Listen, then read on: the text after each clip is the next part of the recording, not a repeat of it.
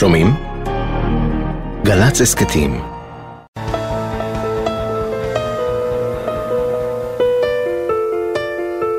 באמצע ספטמבר 79 נולד במזל טוב בן לשושנה ושמואל שיטובי מרמלה. שמואל מחליט לקרוא לבן שרון על שמו של השר אריאל שרון. הוא מסביר לשושנה ולשלושת האחים הגדולים, ניסים, אבי וגולן, שצריך להנציח אנשים שתרמו לביטחון המדינה. שלוש שנים אחר כך, בתחילת הקיץ, בשנת 82, יהיה זה שרון, שר הביטחון, שיכניס את צה"ל ללבנון.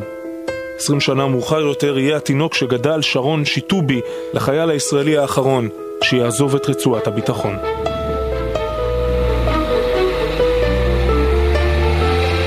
במשך נצח עשה הנגמ"ש האחרון של צה"ל את הדרך ממוצב ריחן, המוצב הצפוני ביותר בלבנון, אל גבול ישראל. נהג חימושניק אחד, פרמדיק אחד, מוטי הקצין, צנען עם ההתנחלות בשומרון, מלול, שי משה, נייגו, בן שמחון וגם שרון שיטובי. תקועים שם כמו סרדינים בתוך הכלי המאובק ובתנוחה עוברית חושבים על אימא. אני זוכר את שרון שמה, אני זוכר אותנו אה, מתווכחים, צועקים תזוז קצת, שיחות אה, נפש וכאלה, באותם רגעים אה, לא, לא שאני זוכר. משה נייגו היום בן 24, מבאר יעקב. הוא היה על הנגמ"ש ההוא של שרון.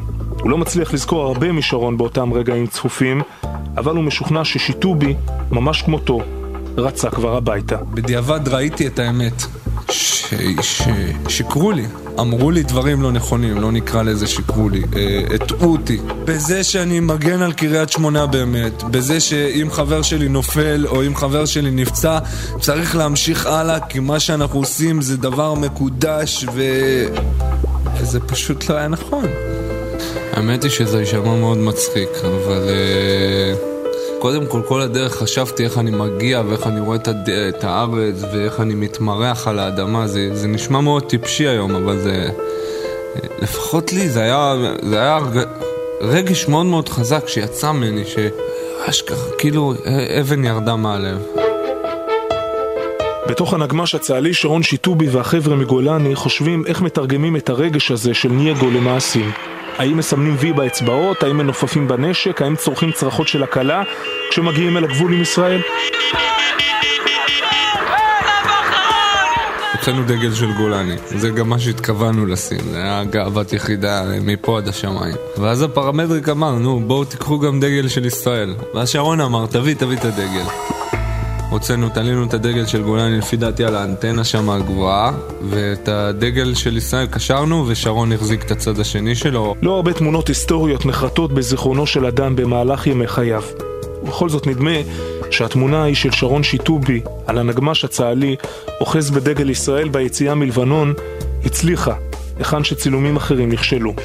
צלם אחד במקום הנכון, חייל אחד, דגל אחד, והנה שיטובי הופך לסמל. זה היה קטע מאוד מרגש, כן, עם הדגל, להסתכל על זה. במיוחד שאתה שם, זאת אומרת, אתה, אתה באותו רגע מרגיש שאתה מסמל משהו.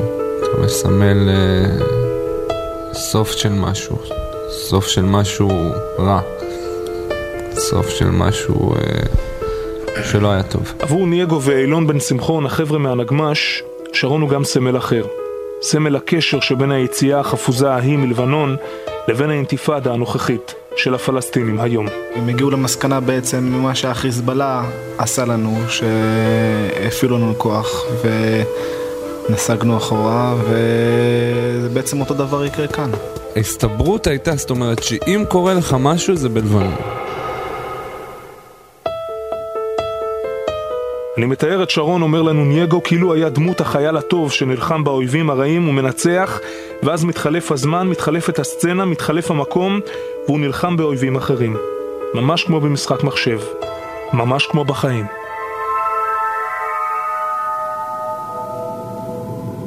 סמל ראשון שרון שיטובי מרמלה לוחם בגדוד 13 של חטיבת גולני נפצע אנושות בקרב עם מחבלים בכפר דרום ב-20 בנובמבר 2000 ומת מפצעיו כעבור יומיים, בן 21 במותו. נטמן בבית העלמין הצבאי ברמלה. לאחר מותו מצאו הוריו למעלה ממאה שירים שכתב, מתוכם בחרה להקת הדג נחש לבצע את השיר "אני מפחד".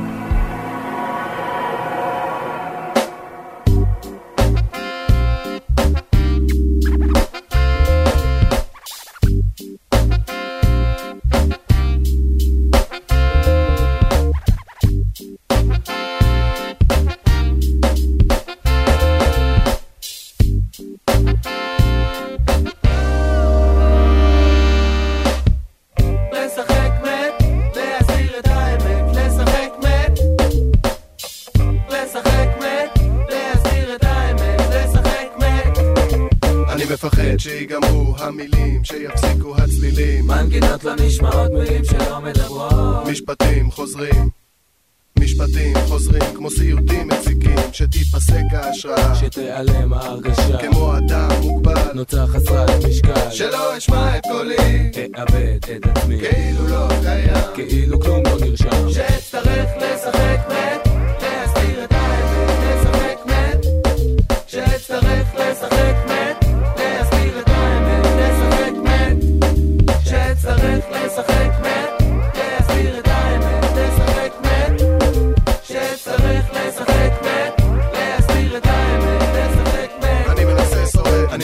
שיגמרו המילים. מפחד שיפסיקו הצלילים. מנגינות לא נשמעות, מילים שלא מדברות. משפטים חוזרים. כמו סיוטים מציקים. אני מפחד שתיפסק ההשראה.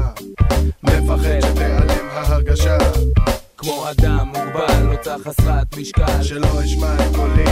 אאבד את עצמי. כאילו לא קיים כאילו כלום לא נרשם